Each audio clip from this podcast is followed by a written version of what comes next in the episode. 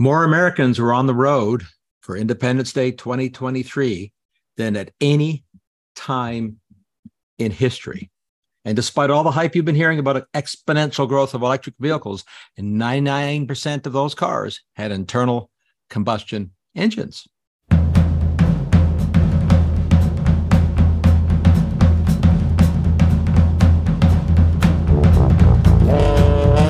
The point? Well, a dozen US states, from California to New York, have joined dozens of countries with plans to ban the sale of new cars with an internal combustion engine.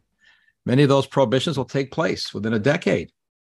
The reason requires no explanation, as it's been said so often in so many places by so many politicians, pundits, and proponents of the so called energy transition away from hydrocarbons. But for the record, banning internal combustion engines and forcing, mandating, and subsidizing everyone into electric vehicles, EVs, is all in service of the claim that it will lead to radical reductions in carbon dioxide emissions, CO2 emissions. And the collateral claim, of course, that such a transition is inevitable, that EVs are now or, or will soon be cheaper and better than conventional cars. It is, we're told, the equivalent of the migration away from the horse and buggy over a century ago. But is all that true? Is banning internal combustion engines a good idea? Is it even feasible? And would it, this is the key, and would it radically reduce CO2 emissions in the real, not the PowerPoint world? In order to fully answer these questions, I'm going to devote this and several more episodes to a deep dive into EV land. I'll tell you the bottom line up front, of course, the, then we'll explore the underlying facts. Well known and well documented facts, by the way, facts that I, in fact, document in my latest paper titled Electric Vehicles for Everyone The Impossible Dream and I'll confess using the impossible dream from uh, Man of La Mancha, tilting at windmills and all that good stuff. anyway, the, the facts that I'm going to outline for you support what seems like, you know, bold claims. Uh, but let me be clear, these are not political claims. There are, of course, political dimensions to all this, which which I'll talk about. But we want to we want to focus on the underlying energy physics and the underlying economic and engineering realities uh, to understand the claims about EVs and the uh, challenges and mandates to turn America and all the Western world, all the world in the International Energy Agency's uh, mind, all the world into EV driving uh, citizens. Let's start with the obvious fact that it, it is true that EVs are practical eh, right now, finally, and they're appealing for many drivers. Without subsidies, mandates, there'll still be millions more of them purchased by a lot of consumers, although mostly be wealthy ones, like is the case so far. But what's less true, and it's occluded by political debate and aspirations and hyperbole, are the facts that reveal the fatal flaws in the central pillars in the entire architecture of the motives and policies for engine prohibitions and EV mandates and subsidies. I'll explore more detail, but let me let me give you the three bottom lines. First, this is key. No one knows how much, if at all, CO2 emissions will decline as EV uses rise, as EV use rises. I mean, every claim that's being made for EVs reducing CO2 emissions is fundamentally a rough estimate essentially an outright guess in many cases based on averages, approximations, or aspirations. The variables and the uncertainties in emissions that occur from the energy intensive mining and processing of minerals needed to make EV batteries, that's the big wild card in the emissions calculus. Those emissions dramatically offset any reductions that come from avoiding burning gasoline in the first place. And as the demand for battery minerals explodes, these net reductions, you know, subtracting the two equations, the emissions from making the EV to the emissions from avoiding burning gasoline, those reductions uh, decrease and may evaporate. Second, no one knows when or if EVs will reach economic parity with the cars that we drive today, internal combustion engine cars. The EV's price is dominated by the cost of the critical materials that are needed to build the batteries. That means that the future price of EVs are, dependent on guessing the future price of the minerals produced by mining and minerals industries, which are mainly in foreign countries. Facts show that most drivers for most drivers, there also is no visibility on when or if EVs will reach parity in fueling convenience, convenience, if you like, regardless of subsidies. And third, the final point we'll ultimately cover is that no one is uh, really serious about the needs, the means, and the prospects for building a domestic supply chain of the critical minerals needed to fabricate an all EV future, to build all the batteries. The EV supply chain is a complete inversion of the energy, geopolitical, and economic dependencies of the United States. For Europe, it's a shift in dependencies from countries like the United States to countries like, well, mainly China and lots of other far less friendly trading partners. So the bottom line then is that ultimately, you might imagine, if implemented, bans on conventional vehicles with internal combustion engines will lead to draconian impediments to the affordable and convenient driving for most people, for the vast majority of people. And if all the spending and subsidies now planned to try to make that happen, if that actually happens, it will be one of the biggest and maybe the biggest misallocations of capital ever in the world's $4 trillion automobile industry. So, with that uh, sort of cheery summation of the bottom lines, let's dig in. And we have to begin with uh, not with EVs per se, but with the reality of something that pretty no one doubts, uh, even if there are people that lament it. It's that this it's the centrality of the automobile to modern society.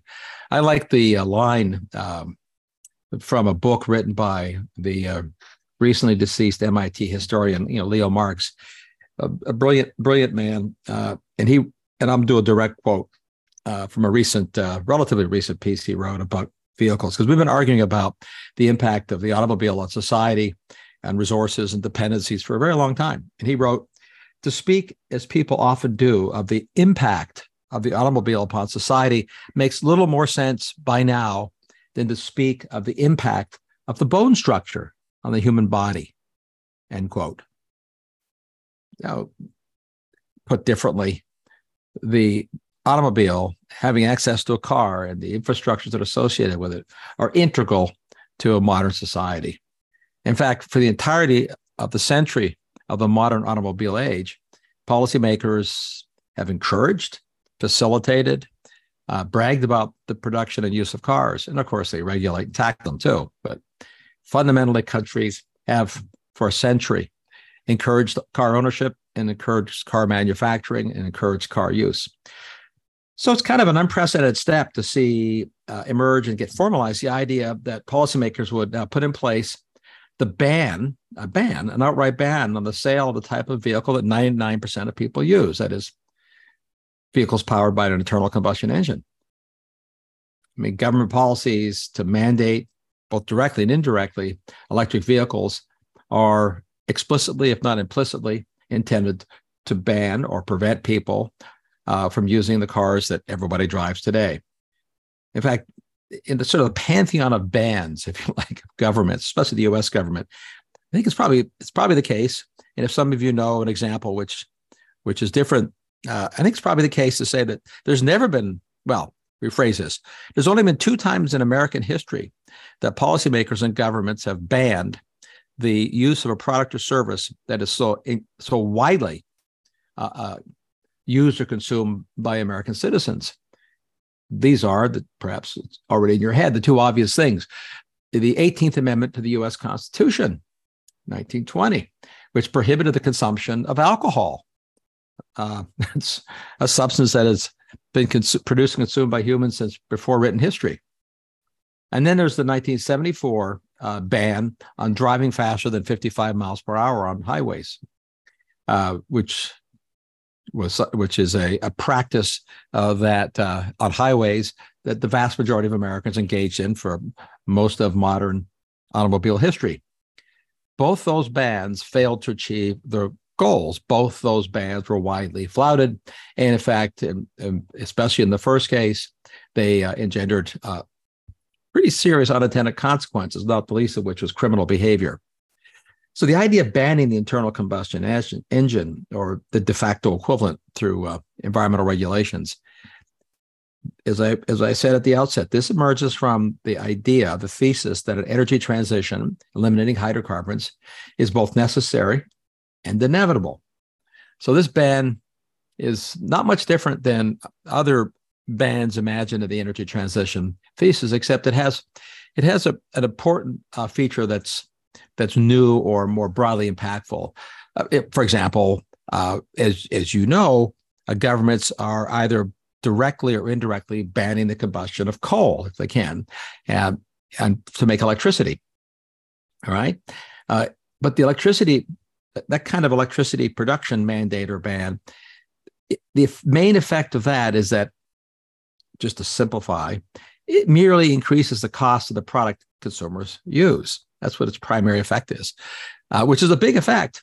But the product is still electricity. The kilowatt hour is still a kilowatt hour. It's just a more expensive uh, kilowatt hour. To make it just as convenient, you can do that, but you have to again spend yet more money. But you can deliver the same kilowatt hour by banning certain classes of electricity production. It just, in air quotes, radically increases the cost of that kilowatt hour. But with internal combustion engines, it doesn't just increase the cost of transportation, it profoundly changes the nature of transportation, which I'll get to. So there's a difference, a distinction with a profound difference. Before we get to these distinctions, let me let me spend a few minutes um, sort of calibrating where we are in the electric vehicle quote unquote revolution because it is it is a revolutionary model of vehicle. Let's be clear what an electric vehicle is is a new model, a new class of car. It's not like it's a, it's more than the transition from stick shift to automatic transition transmission, and it's more than the transition from uh, you know uh, conventional brakes to uh, anti-lock brakes. It's clearly more than that. It's it's like a hypertrophied version of going from uh, you know clunky, inefficient uh, four-cylinder engines to you know quiet, more powerful V6s or V8 engines. It's it's a significant model option, or maybe put more differently, it's more like um, the creation of a new new social psychological class of model of car. We know that consumers like different models of cars because the you know famous line from Henry Ford when he made the Model T that everybody gets the same car and it can have any choice of color as long as it's black. That era of only one kind of car ended rather quickly because there are today in the world hundreds and hundreds of different models of cars. So you just stated it's obvious everybody knows that the electric vehicle is essentially another model of car, but it, it is a revolutionary model. There have been a few revolutionary models of cars in the history of the automobile industry, and enthusiasts are, are right to credit Elon Musk with launching today's, you know, excitement about EVs. I mean, until the, the introduction in 2012 of the Tesla S, and I'm being clear here, not about the sports sedan before that, but the revolutionary vehicle that was introduced by uh, Elon Musk in 2012 was the Tesla S sedan, which kind of ironically was exactly 100 years after Studebaker closed its electric vehicle production line. And Studebaker a century ago was was the uh, world's biggest EV producer. So no company in a century has successfully introduced a battery only option for a car. And and in a century, no, nor has any new car company succeeded in taking so much market share from the legacy competition. Like last year, Tesla was the number one luxury brand in the United States. It accounted for nearly one fifth of all sales in that the uh, most profitable and coveted category of automobiles. That's an impressive feat. Elon Musk uh, accomplished that. Subsidies can't explain it away. Of course, the luxury car category only accounts for about 10% at most of overall car sales. Still, that would explain why uh, every luxury automaker in the world has scrambled to produce an option to compete with the Tesla sedan. We even see uh, non-automotive tech companies trying to compete and get into that business. I mean, the rumor has been around for a long time, got resurfaced again last few months that Apple will still will one day soon unveil their own EV. I mean, for Apple, eh, they've never manufactured um, a car, but they don't they don't directly manufacture the smartphones either, as everybody knows. They're they're assembled slash manufactured by Foxconn in China primarily, uh, if Apple wanted to make an EV, they could they could do that. They could take ten percent of the cash they have on their on their balance sheet, and just with just that ten percent, they can buy they can buy the entire company Hyundai and Hyundai makes good cars. So then Hyundai would become become the wholly owned subsidiary of Apple producing their electric car. Anyway, there there are dozens of electric car models now available, not just Teslas. Even though Tesla, outside of China, is still the number one the number one brand. In fact, in the United States, Tesla's accounted for, I think, last year, uh, two thirds of all EVs purchased. So it's still in America a Tesla story. The, the arrival of useful EVs didn't didn't happen because of government mandates or incentives. Uh, that doesn't explain it. It was made possible by the maturation of two enabling technologies that, that I've talked about before in previous podcasts. These were both technologies that are invented in the mid 1970s. One of them, it's the now famous lithium battery chemistry, of course, and that was first identified by you know Stanley Whittingham, who was working, ironically, at that time at Exxon's New Jersey Research Labs. As most of you know, Whittingham, Whittingham was one of the three to later receive the 2019 Nobel in Chemistry for that discovery invention. But the other less well known but equally pivotal, pivotal and contemporaneous invention came from a, a, guy that most people never heard of, Jay Baliga. Uh, he worked at GE's R&D center uh, in the mid 70s, and he invented something called the IGBT. That stands for, uh, the cognoscenti among us, the Integrated Gate Bipolar Transistor, IGBT. This is a new class of silicon transistor, a switch, silicon switch. Uh, instead of switching logic, ones and zeros, which is what the tiny transistors are in silicon uh, do, this class of silicon transistor is intended to manage high power electricity flows. It's the IGBT that made possible compact, efficient digital control of electric power. And that's critical for electric vehicle drivetrains. So Baliga received the uh, 2015 Global Energy Prize for one of the most important innovations for the control and distribution of electrical energy. Appropriately enough, the two together, a much more efficient way to store electricity and a much more efficient and effective way for managing electric flows in small places, cars. That combination is what made possible what Elon Musk did. Incidentally, it's the same pattern as what made possible what Steve Jobs did. Steve Jobs did not invent the uh, uh, chip scale uh, radio that made s- smartphones possible. He did not invent the lithium battery, which made smartphones possible, nor did he invent the uh, small LCD screen uh, that made smartphones possible. It is beyond obvious that you couldn't make a smartphone with a cathode ray tube. Anyway, it wouldn't be very smart. So back to EVs. So you, useful EVs are undeniably, I mean, there's no question, a significant addition to the pantheon of options for consumers. But the rhetoric and hyperbole around the inevitability of EVs for everyone, that emerges from kind of a set of myths and misperceptions about the underlying technologies.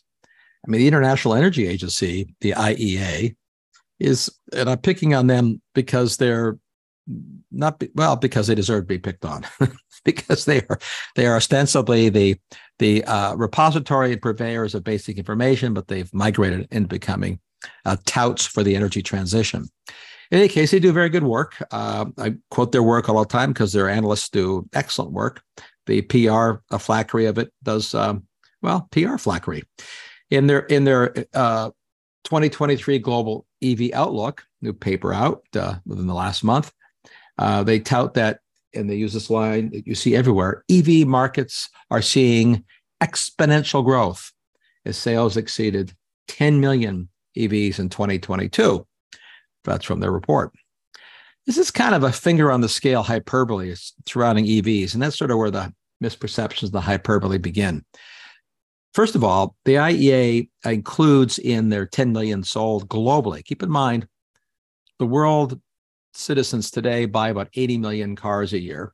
So 10 million last year were, according to IEA, EVs. Well, that's not really true. Uh, IEA includes hybrids in that accounting, and they state that. Uh, and about a third of those sales were hybrids. The hybrid means it has electric motor and an internal combustion engine. The very internal combustion engines that policymakers and the IEA uh, propose to make it impossible to buy in the future. So hybrids shouldn't be counted in the taxonomy of the exponential growth of EVs, self evidently. But still, 7 million uh, non hybrid EVs were uh, sold or purchased by consumers globally last year. And that's a really big increase over where the world was a decade ago, where Tesla introduced the Model S.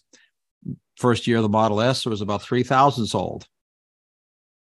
So uh, that's a lot of EVs in the uh, in the world compared to where we were before. And again, in the United States, uh, in 2022, about 10% of all uh, cars were EVs, two thirds of which, uh, no, sorry, it was fewer than 10% of all cars. 10% of the world's EV sales uh, were in the United States. And in the United States, two thirds of all EV purchases were Teslas. So Tesla dominated. Number two, by the way, was the a Ford Mustang Mach E in a very far distant uh, number two position. They sold one tenth as many, roughly, as, as Elon Musk sold. So a lot of catch up to do. But this is the language matters words matter is this exponential growth well yes uh, you can get exponential growth in the sense of uh, if you have a trivially small number and then you get a, a much uh, get a larger number you can have exponential growth off a very small basis but in the in the universe of new models of cars is the introduction of the electric vehicle experiencing exponential growth compared to other new models of cars that have been introduced in modern history. Well the answer is no. And to prove that, let's just go over a couple of very brief uh, facts relating to the modern history of new models of cars in American history. So, six years after the introduction of Tesla, uh, the 200,000, two, two, they sold 200,000 cars in the first six years uh, from introduction. Pretty good. Uh, two years after Ford introduced its Mustang Mach E, they, they reached 150,000 cars. Not bad uh, a little faster than uh, the Tesla. They sort of got the piggyback to Tesla. It's two years to 150,000. Chrysler in 1983, when they invented the class of car called the minivan, which is pretty well timed for the demographic shift of baby boomers, but they sold more than 200,000 in the first year, well under a year. Pretty fast growth. Uh, but the consumer adoption record, to give you a sense of exponential growth, adoption, and enthusiasm from new cars, that belongs to the, um, the famous 1964 Mustang. That was a category creating car. It was well timed to meet uh, of the demographic shift of that era. Uh, the introduction of an affordable sports car, again for um, for the uh, the boomer generation entering entering the pre-child era, if you like. Anyway, Ford sold one million Mustangs within 18 months. That's pretty impressive. It's Tesla, 20, sorry, 92 months, 92 months to reach a million cars. So, million cars is a lot. Sure. 92 months versus 18 months. The exponential growth record belongs to Ford and the first Mustang. So let's uh, let's turn to talking about EV specifically and cars more generally, and uh, and answer the questions as we will going through this series of episodes about whether or not EVs will lead to profound reductions in CO2 emissions. As I told you at the outset, the answer, you know, spoiler alert, no. Uh, whether EVs will soon be cheaper and operational equal to internal combustion engine cars, again, spoiler alert, the answer is no. And we don't know when that'll happen. Doesn't mean it can't ever happen, but we don't know when. Um, I have some guesses, which we'll get to later. And of course, underpinning all this is the question of whether or not cars in general never mind uh, EVs, are essential as they used to be uh, in a modern society. Because one of the uh, concurrent themes that's being uh, pushed in energy transition circles is the overt uh, claim uh, that future generations, especially young millennials and rising rising Gen Zs, they just aren't going to drive as much. They don't need cars. They'll be happy to share cars. They're going to bicycle. They're going to walk. They're going to ride share uh, with Uber and Lyft.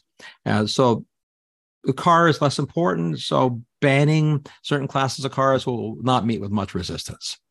So before we turn to the EV tropes, it's really important to get uh, a baseline on whether or not it's true that cars are less important because the uh, the chattering classes that write about this stuff have been have been uh, saying that for well basically the last decade i've been tracking this so what is the current state and future of what's now called personal mobility um, actually it's a pretty good word. I'm kind of implicitly making fun of it, but uh, it's actually it's actually the right the right way to construct this idea because a car that's useful for personal mobility should have a lot of features about the convenience for you. Uh, a car that is that you can use occasionally or that's really expensive or that you can only share uh, from a personal freedom of mobility perspective clearly a lot less useful. So the the phrase the phrase is actually pretty interesting the engine prohibitionists, those who want to ban internal combustion engines, they're essentially uh, intellectual fellow travelers with the people that are claiming we've reached peak car. The argument that millennials uh, and Gen Zs don't share the affection for cars that boomers do. Well, we do know that during the Great Recession that started in you know 2007 and rolled out for about a decade, uh, during that during that period, we saw lots of headlines. You know, the Western world has turned its back on the car culture. I mean, Goldman Sachs was saying that, and, and I'll quote: "Millennials have been reluctant to buy items such as cars and are turning to a new set of services that provide access to products without the burdens of ownership, giving rise to what's being called a sharing economy." End quote. Remember all the hype about the sharing economy? There's a lot of sharing going on. I get it. Uh, that's why Uber was successful it's not it, calling Uber a sharing economy uh, is like calling taxes taxis a sharing economy. The percentage of Uber rides that are shared as opposed to taking solo is trivial. People take Uber because it's a convenient form of taxi service. But during the uh, Great Recession, and then of course, especially during the COVID-inspired lockdowns, uh, the combination of the trope of a sharing economy and a lack of affection for for cars uh, or a lack of love of the automobile age. And of course, the rise of remote work uh, really accelerated the hype around the end of driving. But what do the data tell us? Well, data tell us that the belief that people in general, or that the rising generation, uh, the first internet internet era generation, that they won't that they won't want cars. The data show that that's just not true. In fact, there's a very recent MIT analysis uh, both done uh, uh, with surveys as well as looking at the data, uh, comparing boomers and millennials. That analysis, and this is a this is the bottom line of the MIT analysis. Quote: There's little difference in preferences for vehicle ownership between boomers and millennials. And, and again, quoting: In contrast to anecdotes, we find higher usage in terms of vehicle miles traveled with millennials compared to boomers. End quote. so much for that trope.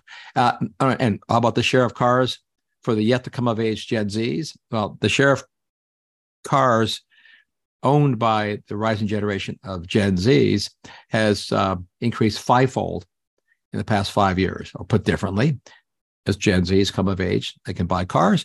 They're buying cars.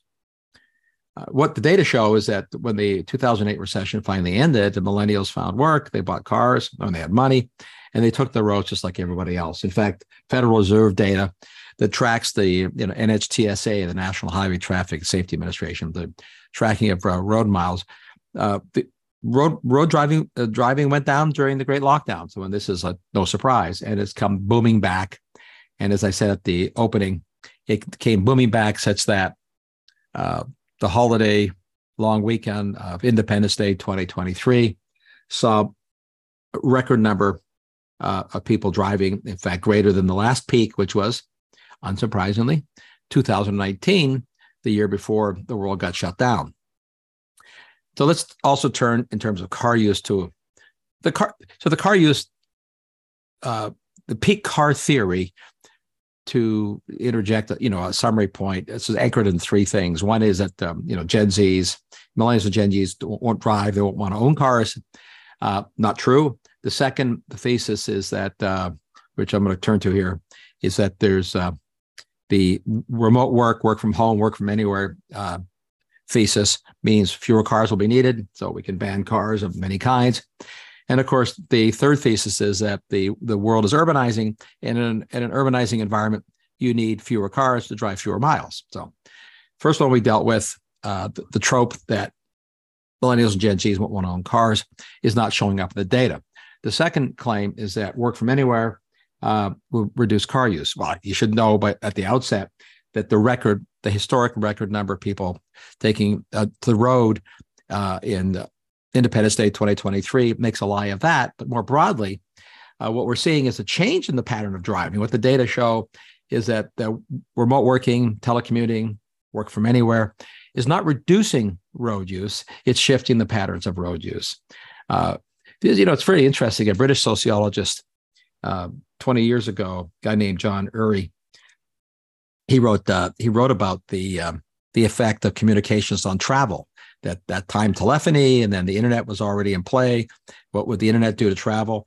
And what he what he concluded uh, presciently, uh, it was that travel would change, but it wouldn't reduce. That people would shift what they use their cars for and their time for, less commuting, more other stuff like if you get wealthy, vacation, entertainment, also visiting people, you know, driving to the gym, whatever. What the records show is that that's exactly what's happened, uh, both over the last two decades, but also in particular uh, with the rise of telecommuting. So telecommuting is not eliminating the use of cars; it's just shifting uh, when cars are used and what they're used for. Uh, in general, by the way, I've written about this, talked about before. Uh, the share of uh, driving miles devoted to commuting uh, has declined dramatically over the last 40 to 50 years.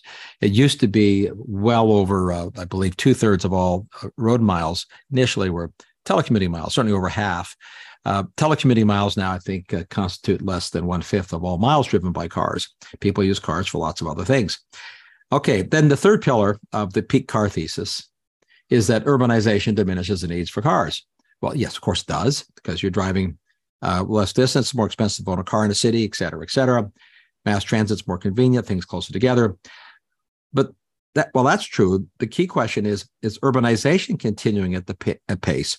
It's not whether urbanization decreases the distance driven by cars or the need for a car. The key question is: Is the urbanization trend continuing in wealthy countries, especially in the United States? This is fascinating. Uh, I had uh, I'll confess I had no idea of this truth. It's in the census data. You can find it. Uh, the urbanization trend started slowing down and reversing in 2010. 2010, 10 years before the great lockdowns. The great lockdowns, of course, uh, reversed dramatically the urbanization trend. In fact, in that one year, uh, well over a third of all Americans left urban areas for ex urban, suburban, and rural uh, zip codes. A lot of them uh, have moved back uh, to cities since. Not everybody. Uh, and in fact, how many will ultimately move back is speculative. Uh, some surveys suggest half of them might move back, but that would still constitute a massive outmigration. What the lockdowns did was accelerate a trend that was already underway, which was a migration from urban, dense urban zip codes to suburban, exurban, and rural zip codes. And fascinatingly, so once I saw that data, I went hunting and found lots of surveys of this, as you might imagine. Uh, one survey found that 60% of Americans claiming they would prefer to live in the suburbs or rural, rural areas, even if money were no object. Uh, but in that survey, only 40% would choose city life, if again, if money were no object. There was another survey in 2023, earlier this earlier this year, and it found that two thirds of America's Americans said they would uh, consider moving to a rural a rural um, rural house or a, in a suburban or ex-urban house if uh, excuse me if their job could accommodate more telecommuting. Uh, in effect, what what we're seeing happen is what the the uh, sociologist, uh, the British sociologist Urry said, is that the the two the the the effect of the internet of telecommunications of communications was not to reduce um, reduce travel in fact, he thought it might even induce travel. And of course, remote work is inducing travel. Eh, look, one of the interesting measures of this effect, and it's also a measure of the effect of the impact of rising housing costs in dense urban areas. One of the direct measures of the change in travel is the so called supercommuter. These are commuters that drive uh, more than 90 minutes to work the people who have to drive to work have to show up, not not telecommuters, but people who have no choice but to show up at their job. They're called supercommuters. Supercommuters are people who drive more than 90 minutes to get to work. Over the last decade, the share of the workforce that is uh, a supercomputer, a supercommuter workforce has grown three times faster than the overall workforce. In fact, there's now 5 million Americans who commute more than 90 minutes to work. That's really pretty interesting. And the kind of car you need when you're super commuting is very different than the kind of car you need uh, if you're driving in a dense urban area, self evidently. The last factoid um, I'll put out for you to think about uh, to calibrate the implications of banning internal combustion engines are consumer preferences. Now, everybody, because there are hundreds of models of cars, by definition, there's lots of kinds of consumer preferences. People who like sports cars aren't the, like or use them aren't the same as people who like pickup trucks or people who like minivans, or then there's people who own all three. Uh, an increasing number of American households have three vehicles. Very large percentage of American households have three vehicles. Uh, most American households now have two vehicles. It's a wealthy country. Uh, so there's not just for two people, but often for two different kinds of driving or preferences.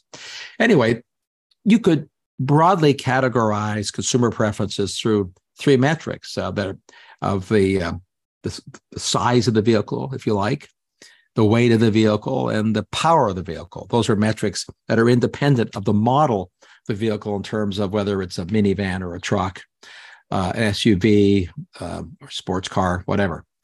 Uh, so consumers chase preferences based on things that they could that they prefer, not just for aesthetic reasons, but for comfort, convenience, performance. But overall, this is EPA data from 1975, and I think they picked 1975 because that's the that's the year that uh, Congress gave EPA a lot of power. Uh, EPA had only recently been created. Uh, for those of you who are history buffs, by President Nixon, uh, to uh, regulate fuel consumption uh, because you know the oil the oil embargo and bans of 1973 convinced politicians that we're running out of oil. That's a whole nother rat hole to go down to talk about at another time. So, mark from 1975, the dawn of the sort of federal uh, heavy hand of federal government uh, engaging in vehicle related energy issues. The average automobile since then has gained 100 horsepower it weighs a thousand pounds more. And at the same time, it's doubled in fuel efficiency. The last factor, by the way, means that the average carbon dioxide emissions per mile has dropped in half, even as, again, the average vehicle has become a thousand pounds heavier and has 100 more horsepower. Pretty impressive technological accomplishment, I'd say. The last, very last point uh, to think about in terms of the relevance of all this is uh, economics. Uh, the role of the car, to come back to where I started, um, in quoting uh, in, in, in quoting the, uh, the MIT our, our, MIT his historian on the role of car as a sort of basic structure of our society. It's not just the basic structure of our society.